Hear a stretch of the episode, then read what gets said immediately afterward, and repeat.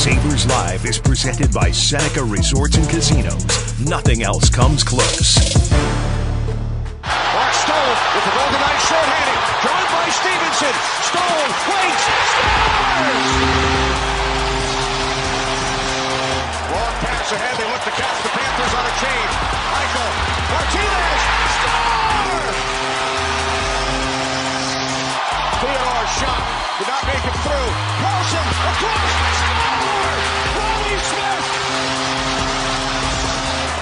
Stephenson down the right side, driving it back for Howden.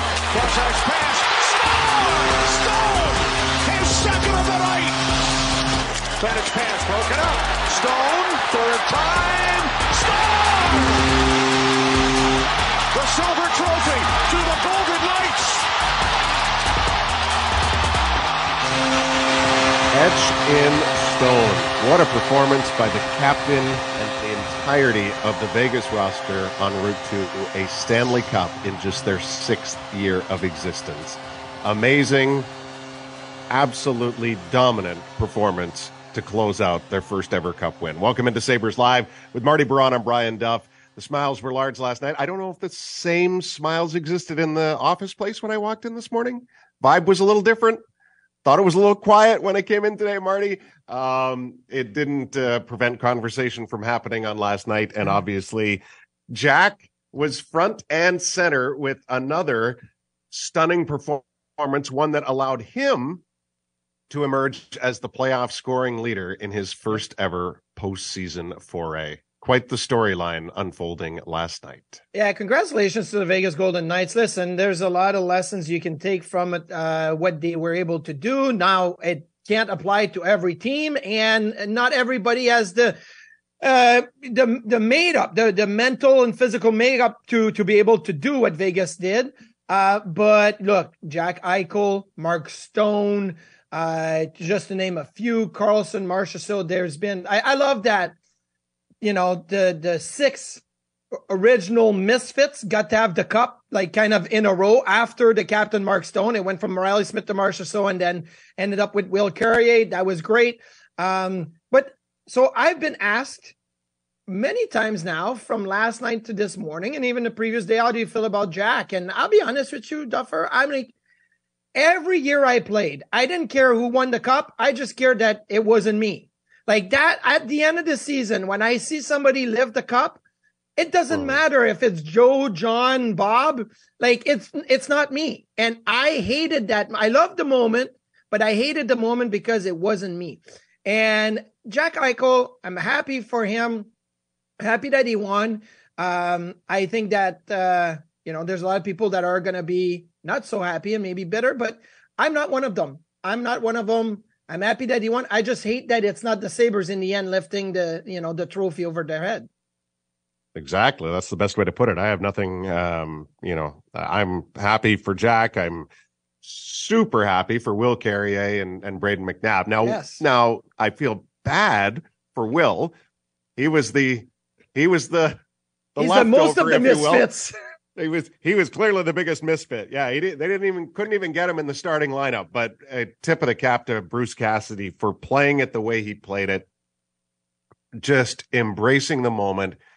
And with six original Golden Knights, he's able to start five of them in the opening roster last night, and then I would say perfectly fittingly, Mark Stone is the difference maker early to get them on the board shorthanded. It, it's almost when you look at it for me, when I look at how they were constructed, it's almost like they were waiting for Mark Stone to be able to come to them because of their connection, you know, with um with the organization really from McPhee to McCrimmon to eh, eh, like just the way it's set up like they had a previous relationship with Mark and they mm-hmm. identified him as as the mm-hmm. player that would become their first ever captain. And you know now we're talking about a situation where Stone leads them to a Stanley Cup. This hasn't happened. That a first captain in franchise history has led his team to a cup that hasn't happened since 1928 You know, like Vegas went three years without a captain. Then when Stone arrived, it's like, okay, he's our captain. He's the guy. And through all of it, injuries, surgeries, what have you, like for him to score the shorthanded goal the way he did, it was so Mark Stone. Like, I don't know how you find him. I find a moment more like he's just everybody has criticized him or critiqued him excessively over the years. Well, he can't do this. He's too slow for this, this, this, this.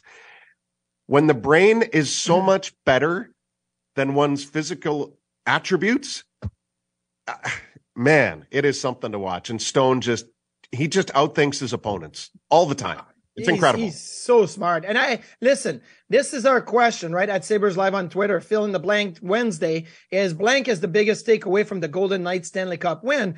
I think that the willingness to take risk is is definitely at the top of the list for me when I look at the Vegas Golden Knights. But what they did with Mark Stone is they traded for him February 25th of 2020, 2019, I believe. Anyway, I have to look back. Mark Stone was about to become a UFA at the end of the year. Ottawa was like, we got to trade him. We can't let him walk away as a UFA. He had signed signed a what? Uh, was that? so they could have signed him. Well, Could yeah, they had the signed. Stone to a one-year deal, seven point three five million dollars, and was going to walk him to UFA. They trade him to Vegas. Vegas a week later gives him an eight-year extension at nine point five million, like two point two million more than what Ottawa was playing him. Hey, Now, can I pause one sec? yeah, You remember the previous incarnation of this show? yes, which person on that show, regular guest, absolutely tore a strip off of Vegas and basically rolled his eyes and said, Who is this guy? when they signed him to that deal. I don't remember. That would be Jeremy me. Roenick. And I'm like, Have you not been watching the guy? Like, he's Oh, yeah. awesome. So, yeah, well, anyway, but also Mark Stone was playing with the Go. Ottawa Senators, and it was like, right. okay, like he's a good player, but he's a 60 point player. He's 30 30, right? He was scoring 30 goals, 30 assists. Yeah. And and now all of a sudden you're paying him nine and a half million dollars for eight years. Like Yeah, it's called projection, though. Like you have to pay risk. attention. It's a right, 100. percent You're so right. You're so right. it's a Oh. good risk. That's why in the end, I always say money, like William Karlsson, that was a great risk. He scored 40. You signed him to an extension. He never got to 40 again, but you know what? You sign him long term and you hope that at one of those years it's going to pay off, right? One of those years something's going to work out. And and maybe you're not going to like Mark Stone in the last 2-3 years of his deal. Maybe he's not even going to be playing in the Yeah. last 2-3 years of his deal, but it's a good risk. And with the Karlsson thing, you're right. You don't need him to score 40. You just need him to be an effective player. Why? Because you have people on board who are projecting the cap and constantly projecting what your roster may look like. Now, what I'm surprised at most here today, and maybe it's because this faction of fans has turned off the game right now because their mm-hmm. stomach is upset by either seeing Jack win or seeing Vegas win for any number of reasons. I'm surprised I'm not seeing more accusations. But again, I think people might be fatigued by it, accusing Vegas of being just like Tampa. You know, circumventing cap- the salary cap. circumventing the cap. And I get it. But if we're going to sit here and talk about things we've learned and takeaways and stuff like that, Tampa and Vegas are not the outliers here. The point is, is when you get good enough, and I said this when Tampa started broaching this and going down this path, I'm like, I hope a team that I'm interested in does the exact same thing. Anything possible to win, to keep it together. And look what's happened. Tampa wins, Tampa wins, Vegas wins. That's it's it's part of the way professional sports Yes. is. And, And but you you- also have to make the playoffs. And Vegas, despite not having Mark Stone for a while this season and not having players and, and rotating five goalies or whatever the situation was, Mhm. they still won the Western Conference in the They regular season. They were wire-to-wire basically. And even when they were they were it and and we were guilty of it too almost to a fault right like november end of november would roll around and we're like We're not really talking about Vegas. The Oilers. You know? It was the Oilers, yeah, the Colorado know, Avalanche. It was, always, it was the Dallas else. Stars, and it was yeah. maybe the Winnipeg Jets, and it was never the Vegas Golden Knights. And what they did. So yes, you talk about willing to take risk. The trade for Jack Eichel was a big risk because mm-hmm. you didn't know what was going to come out of that next surgery or anything like that. And they traded Tuch, which was a big piece there, a first round pick and Peyton Krebs, a first and a second, right? There was a big price. Um, it took a risk. Signing Mark Stone, who became their captain and one of their leader, was a big risk. Um, how about, you know, the change in coaches that they've had the last few right. years? They've had six years. They've had three coaches, right? They Pretty good ones though, right? Gerard Gallant, great coach. He went to the cup his first year. Eh, you know what? Move on. We'll bring in Pete DeBoer. We think DeBoer is an upgrade. You know what? Pete DeBoer, you, you, we think we can get an upgrade. His name is Bruce Cassidy. Yes, today, a year ago, today, a year ago, they announced Bruce Cassidy as their coach. Mm-hmm. They're not willing to just sit there and say, good is good enough. They're saying right. we need to be great. That's the takeaway. That's the takeaway from Vegas winning the cup. I get chills when you say that. Like, I love this. Ah, it's so, I, I don't care what anybody thinks about Vegas. What I care about is like, we're talking about a winner and how you get to this point and what you're willing to do to get to this point. And I love this response at Sabres Live to our question about the takeaway. Aaron provides it. And, and sometimes when you read something, like you don't know the nuances exactly from the person writing the words, right? Yep. Which is why texting is so dangerous. Loyalty is not required from an organization to win. Now, this does not have to be perceived as a negative comment. It might just be a matter of fact. Loyalty is not required. But the beauty of it is there's a huge element of loyalty within the Vegas Golden Knights organization. A huge element. You've got one third of your roster is still the same as when you started six years ago. That's almost unheard of in today's NHL. Yeah, and you married flip, it and you married it to character players. Smith, Karlsson, Marchessault, Theodore, McNabb, and Carrier. Like, and and and we've seen this in the buildup to this Vegas win is that no missing link, no no weak links. Every you know you have to have quality all the way through.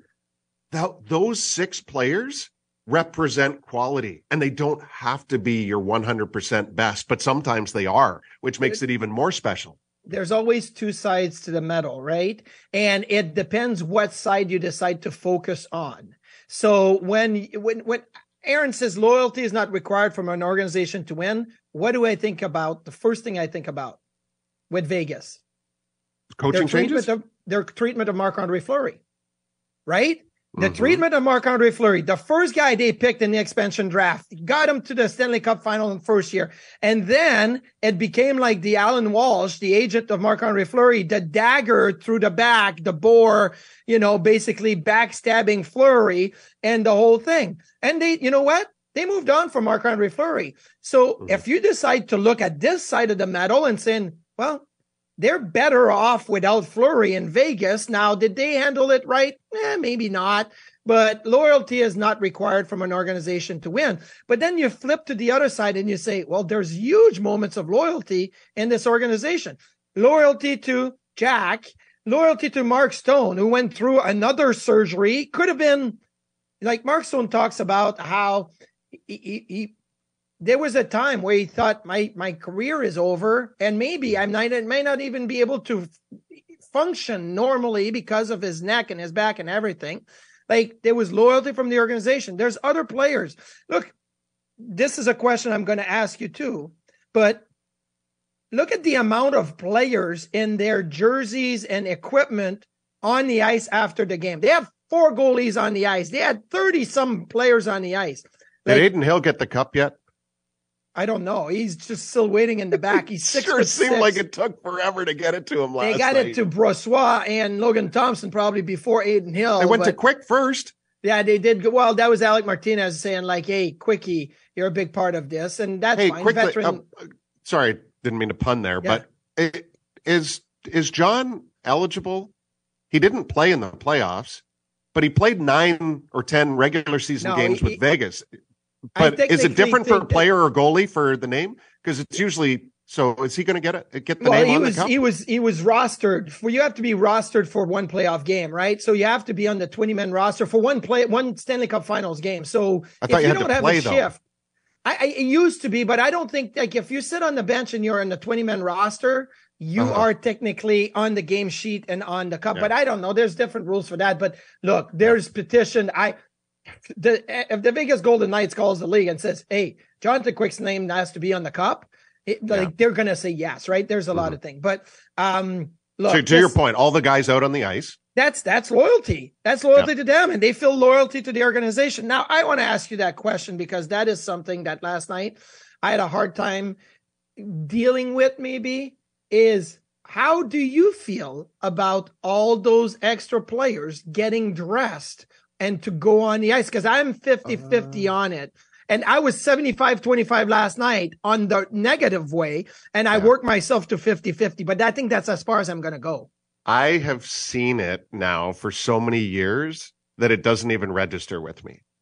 I, I if you had asked me this six, seven years ago, maybe I would have had a stronger take on it. Um, but I I don't know, based on how methodical it was last night, uh, almost mechanical, you know, the Vegas, Yeah. the handoff from one to the next, all the way through ownership, management, assistant GMs, assistant coaches, you know, John Stevens. What a great dude. Like Yeah. I, I've always admired his intelligence and and ability to, you know, just even in a short moment of time, like just articulate the game. And I love his his demeanor and everything. And it was really nice. he to is see a him winner everywhere he's gone. Yeah, he's he a won winner. the And- AHL Calder Cup with the Phantoms uh, as a coach, as a player. Yeah. Um, He was in LA. He's, I, I had him as a coach in Philly. Look, Mhm. do I think he's a good head coach? No, I don't. No. And I'll tell that to everybody. He's a great assistant coach, not a good head coach, and he's won as an assistant coach. So that's great. Now, here's yeah. the thing with the guys going on the ice.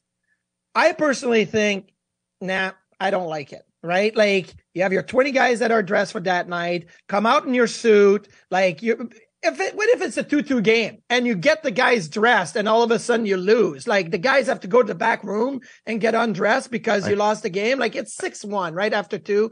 It it's okay, but the only thing, the only reason why you would want everybody to dress, especially a guy like Laurent Brossoit and guys that have played, is so that they can get their picture in their gear with the cup over their head. That's the mm-hmm. only thing that I can feel and and have an argument of saying that's important. Everybody, every player should have their picture with the cup fully dressed on the ice and you put it over your head. But I still remember in 93, right? Denis Savard, he was on the bench coaching the Montreal Canadian. He's a Hall of Famer and everything. He's in his suit in the team mm-hmm. picture. And I'm like. I want that. I want a guy that is like, I'm part of the team, but I didn't play. right. Yeah, it's funny. I like I say, I, I can't form a strong opinion on it, um, but I, I can definitely see both sides of it. The one thing that I that needs to be kind of re-emphasized, not that it's not obvious to people, but um, but if we're talking in the context of team building and takeaways, and you know how most importantly the Sabres here on Sabres Live continue their development, their involvement. Um, I mean, we're talking six years of the Vegas Golden Knights, Yes. and in regular season play, they are a top five team. In playoff play over that time, they are the second best team. Only Tampa has won more games in the playoffs than Vegas since their inception. So, like, this is kind of the best model you could follow, right? Like if if if at some point, like and and and you can't undo history. You can't erase it. It's there. You must learn from it and move on. But if you're like drawing a line and saying, we're starting again now, right? Wouldn't you try to like everything you said earlier about risk and all that? Wouldn't I you try to follow the Vegas model?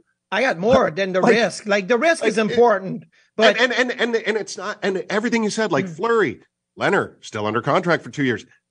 But the beauty is the sum of their parts, which is a terrible term to use for 18 skaters in a game, but the Yeah. sum of their parts is so much greater than one individual between the pipes. And that's not to take away from Adin Hill.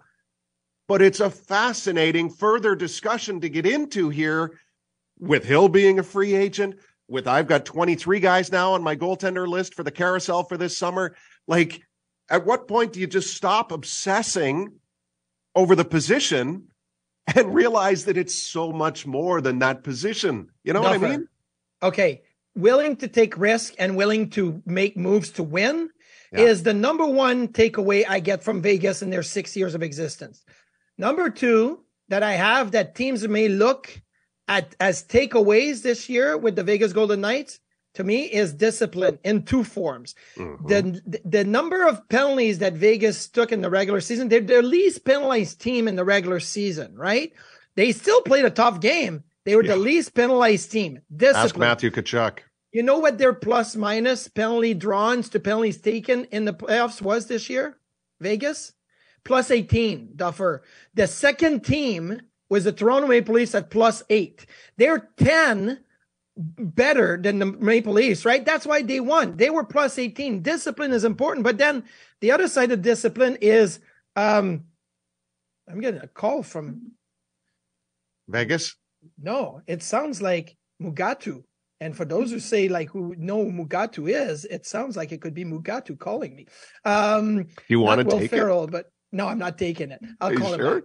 Yes. Can we not uh, wire it in? This could be fun. this could be fun, but um, he's going to tell too many stories about me, and I don't want to.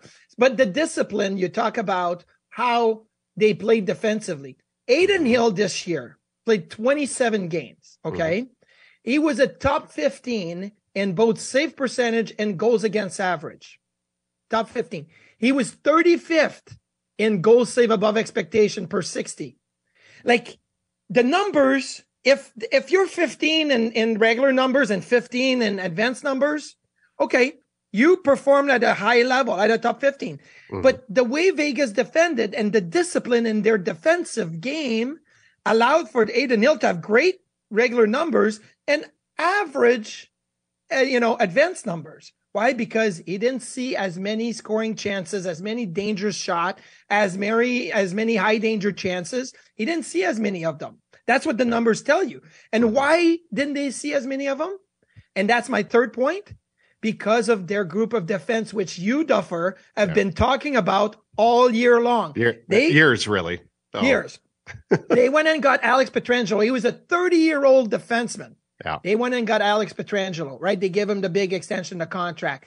They got Theodore, right? That was an original misfit. They got size on the back end, right? So now I'm trying to compare this to the Sabres. The willingness to take risk. Look, the Sabres have done their fair share of risk a little bit when you think mm. about, um, you know, Tage Thompson to the middle and, you know, Quinn Peterka, Dylan Cozens, Samuelsson, whatever. There's risk yeah. there sure. a little bit. Um, their discipline, Don Granato has got the team playing better, but now I feel like the next step is the system discipline. Yeah. And three, like they've got size on the back end. The Sabres do. They got uh, like they're building a group of six, and I think that's another step this summer to take. So looking at the Sabres and saying they're not far off this Vegas approach to how to build a championship team. You mm-hmm. know, there's different adjustments. You're not always going to do the same way, but they're not far off. And the right. three biggest points, I think, why Vegas made it there. And the market will always dictate a certain amount of roster construction. Vegas is different than Buffalo. Why did Pietrangelo end up in Vegas?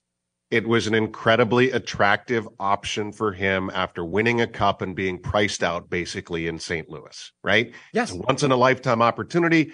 Vegas had already established itself as an incredible hockey market with a super fun build up on game days in and around the arena, right? So again, that's what's trying to be built here is a winning environment. So people mm-hmm. remember whether you're, you know, a player or scout, any extension of the hockey community, it's like, oh, this is actually super cool here. And you want to make it conducive for free agents to consider you as an option. But there is a pretty big disparity, and there always will be when market size is different and yep. geographical location is different. You can't you can't make up the weather here. That, you know what I mean? Like, so these are can't these make are up the tax bracket here either.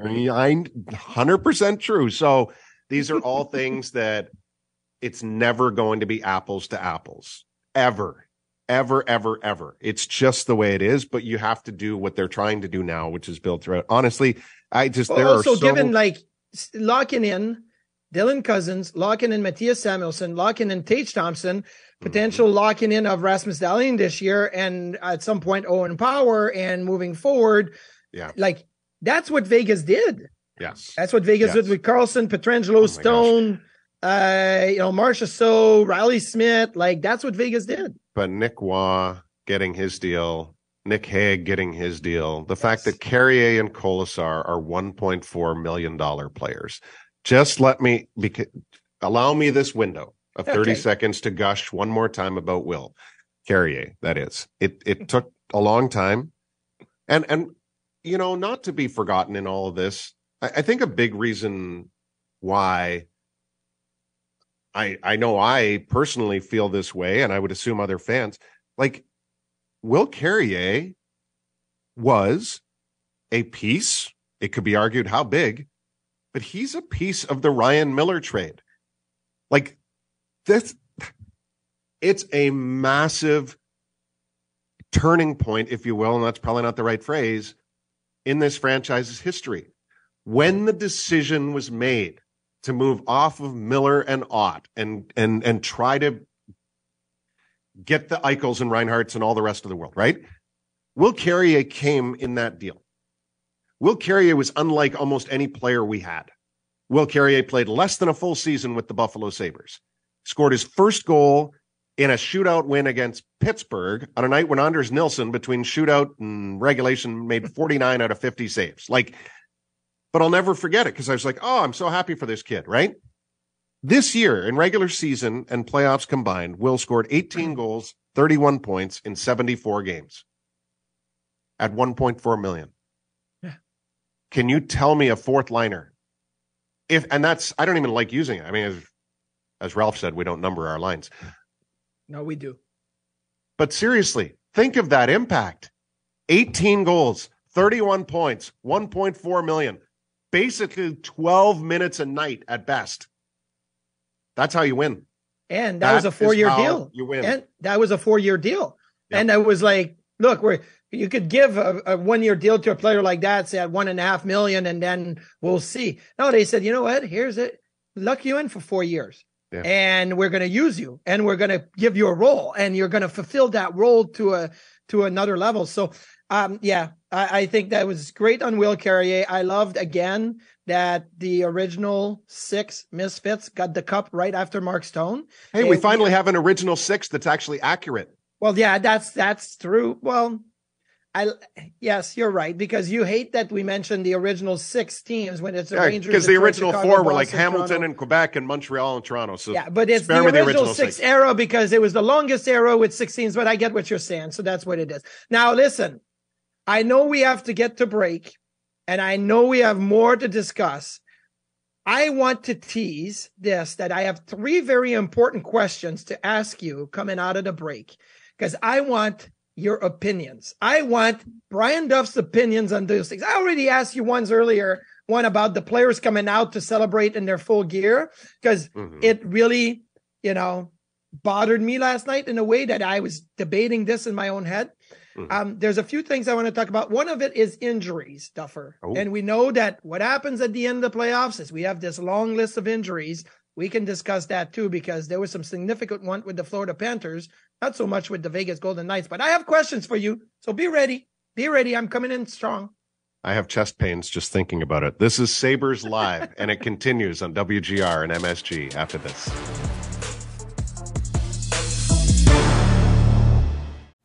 Call from mom. Answer it. Call silenced. Instacart knows nothing gets between you and the game. That's why they make ordering from your couch easy.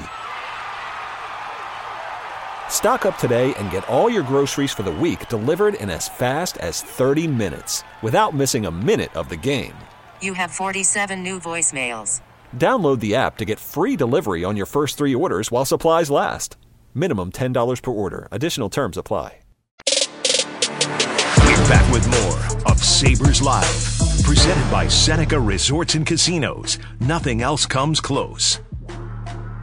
Welcome back on Sabres Live. Not to be outdone, it was uh, it was pretty impressive of the Oakland A's to try to steal the Vegas Thunder last night with the twenty seven thousand turnout in reverse boycott night, and the A's continue to be the best team in baseball over the last uh, seven days. So that's interesting. Will they end up in Vegas? Who knows?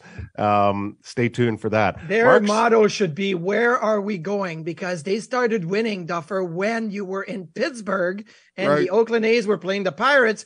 And across from your hotel room, there was a big sign that says, "Where are we going?"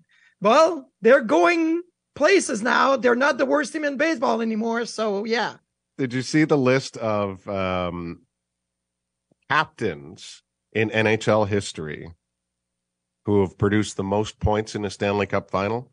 Because Mark Oh. Stone went five, four, nine over five games, yes. and only six times in NHL history has a captain had more points in the Stanley Cup final. Can you guess them? Well, I would say Wayne Gretzky has had that multiple times. Three times out of the six. Yep. Mario Lemieux. Mario Lemieux, that's four. Um. Oh, I want to say Ovi. No, they are old timers. Okay. And I say that with the greatest respect. One of them is, well, two quick guesses. Maurice Richard. No, Okay. Jean Béliveau. yes. Okay. So and one has an way. award named after him. One has an award named after him. Uh, It's the player's MVP. Conn Smythe. No. Oh, Lindsay. players at heart. The player's MVP. Like they vote on it, not the heart. Oh, it's the, voted on the, by the Ted media. Lindsay. Yeah. Yeah. Okay, Ted Lindsay. So Gretzky, Lemieux, Lindsay, and Beliveau. Yeah. Pretty good company, huh? pretty good company. Mark Stone. Jesus. One He is tied a misfit. actually- Hey, it's a typical misfit thing. Like you talk about these players, and then you have Mark Stone. So man, oh man. Uh, okay, well, bring it. listen, I'm ready. How about this?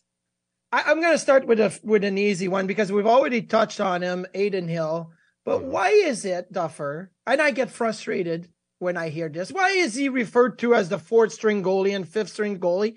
He's a $2.1 million goaltender that was the backup to Logan Thompson just because they wanted to give Logan Thompson a chance at the start of the season. Adin Hill earned a spot to be a top two goalies with the Vegas Golden Knights, and he played that way all season long. Why do we go low hanging fruit here and always write the the narrative? Oh, he's the fourth and fifth string goalie in Vegas. Like it frustrates me. Like it, help me out here.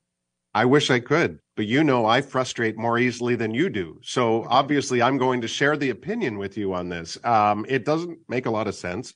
Excuse me, I got a case of the Dreggers here.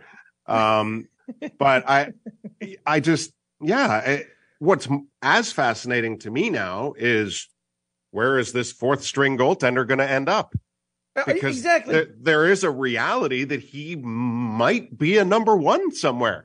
It might even be in Vegas. They they could re-up him. They could make Thompson battle to get that spot back. It could be 45-35 Hill Thompson next year. Highly unlikely because Vegas tends to end up having to use a lot of netminders, but yes. um, but I couldn't help but think that maybe LA, who Yeah. are to me kind of in the dark here as to what are they doing with their net minding. Man, oh man, it's hard when it's that close geographically and you're, you know, you were this close to beating Edmonton. Edmonton was this close to beating Vegas. Like this is, Yep. and that division was really, really, really up for grabs. Like, let's not forget, as much as Vegas led wire to wire, like down the stretch, well, almost wire to wire, like there was great debate as to which team was going to emerge, and there was a chance LA was going to do it. But I don't think they really want to keep or revisit Korpisalo. No. Is, no. is Hill actually the right? I don't know. Uh, Freddie Andersen, I can see there. I can maybe Yeah. even see Antti Raanta. Maybe they bring in Varlamov for a little bit and try it. I don't know. But Adin Hill is not a fourth string goalie, people. He had a two year deal paying him 2.1 million a year. It wasn't like it's a good backup money. It's great Yes. backup money that he was making. It's not a fourth string And- goaltender. Okay. Uh, okay, wait. Hang on quickly. Oh. Did did Adin Hill lead the playoffs in wins or not? Uh, ooh, because Bob got, uh, yes, I would say yes. No. He had, Bob Bob led. He had 12. Adin oh, had 12, 11. 11. Now, but he did lead save percentage. Adin had the most wins of anybody who never started, like never played the first round. Yes. Instead, which is it is baffling. And yes, you're right.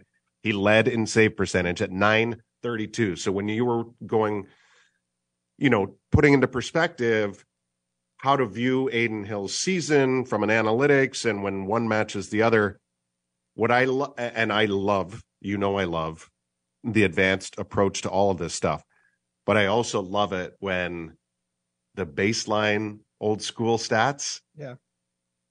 leave you as number one, and your team just won the cup. But when you And I get think the it's perfect. stat It's pack- like, good when for you. you. Get the Eight- stat pack in the bathroom, it doesn't show your goal save above expectation. It shows your goals save, your goals against average, or your save percentage, and that Yeah. that's nice to see. Um, but uh, quickly, um, because I I know we are going to get there. Um, scarves and on the ice celebration. What did you feel about the scarves, Stanley Cup champion scarves around everybody's neck? I feel like a complete idiot because you know that I am a big scarf guy Yes. because I'm chronically cold.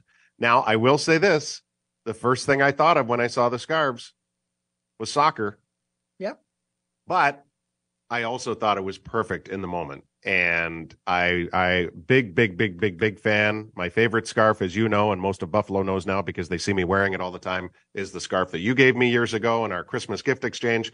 So I should have worn that today as a tribute to the moment where scarves adorned the Stanley Cup champions. Well, did you know that Bill Foley Yes, in January became owner or minority owner of the Premier League team? That's why I thought of it. So, yes. so yes. yeah, so um, I was a little bit on the fence with it, but then when I saw the coaches in their suits and everybody, the trainers with the scarves, I'm like, there's something that puts them all together. Again, Better than what- t-shirts. I, my opinion now. better like, than t-shirts better way than t-shirts. Way better and and again it comes down to why are the extra players dressing they could put the scarves on and be the team right so that's the thing Love and that. last but not least a question to you duffer because you know we do have to talk about the florida panthers and their injury situation and the players that were really really banged up in the finals and throughout the playoffs but are you fascinated with all of this playoff injuries talk because the first thing that you do when a team loses is we want to know their injuries, right? We want to know what's happening. Like I'm not fascinated about it, but I like to know about it. That's not my first question, but it feels like that's the first question on a lot of people's minds. So are you like first thought like I wonder who was hurt? That's why they lost. Like is that you?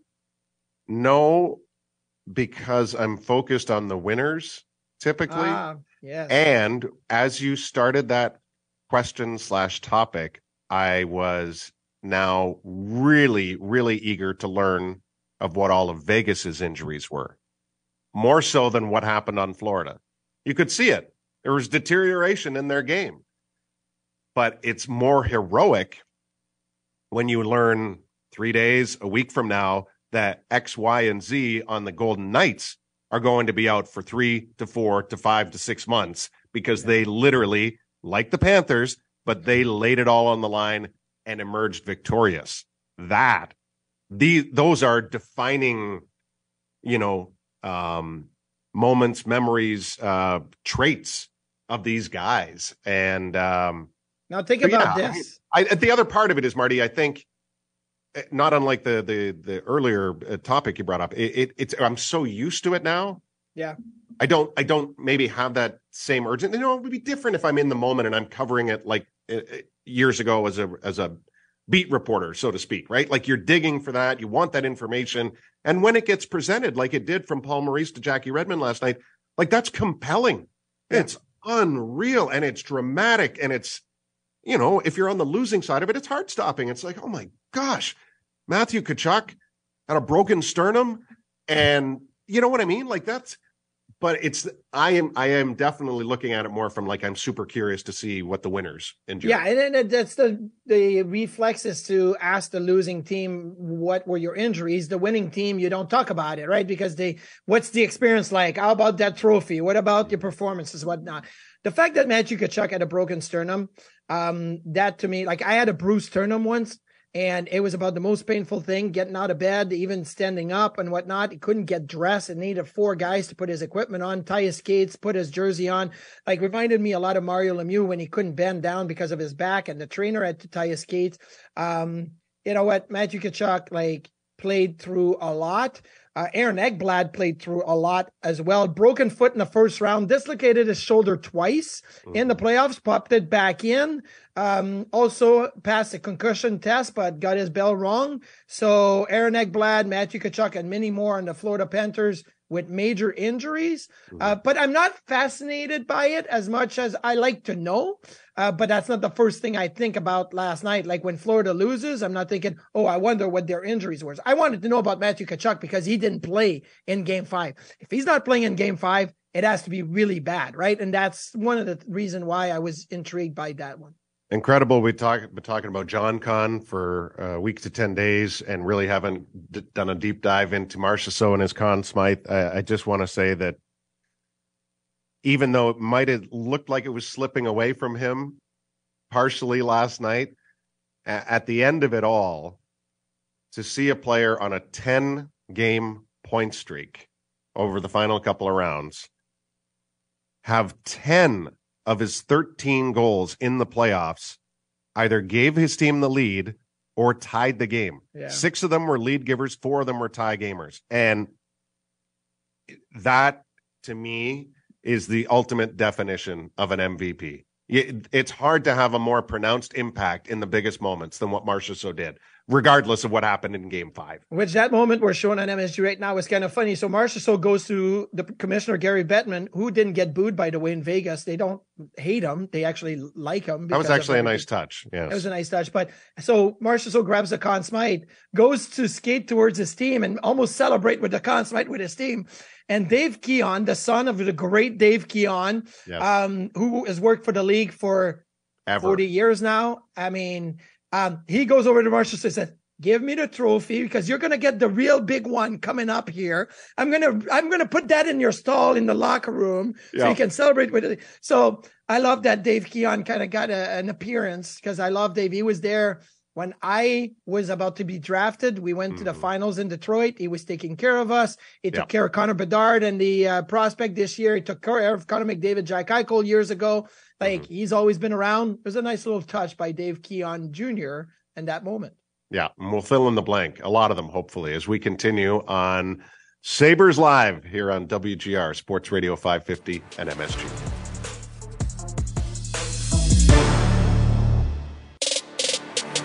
We're back with more of Sabres Live, presented by Seneca Resorts and Casinos. Nothing else comes close. All right, welcome back. It is time for fill in the blank. And I got to tell you, Marty, it is uh, a full slate, and we only have two minutes to go in the show. So let us start with predictions. Bill Foley predicted a Vegas Cup win within six years. Blank will happen within the next six years. Okay, so I will it's easy to jump on the bandwagon here. The Bandits did win the championship this year, and I think that sometimes it gets going. I'm going to say a Bills in the Super Bowl and a Sabres in the Stanley Cup final in the next six years. Guarantee. Both teams will make it to the ultimate round. I can't guarantee a win because there's so much luck in that, but I know they'll get there. Both teams will get to the final.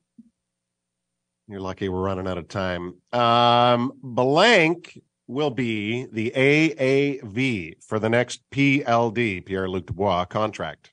Okay, well, he could get 9 million somewhere, but it is not going to be in LA. It is not going to be in Montreal. So I think, really, to be honest with you, it'll be about 7.8 or 8 million dollars mm-hmm. if he wants to go a destination that he's made like popular that he wants to go to. The future for Sheldon Keefe is blank. Um, it's good. It's good because if it's in Toronto, he's got good team, a good good players, and if it's not in Toronto, then they'll move on to somewhere else. So I think the Sheldon Keefe is fine. The best explanation for the success of teams owned by Stan Kroenke is blank.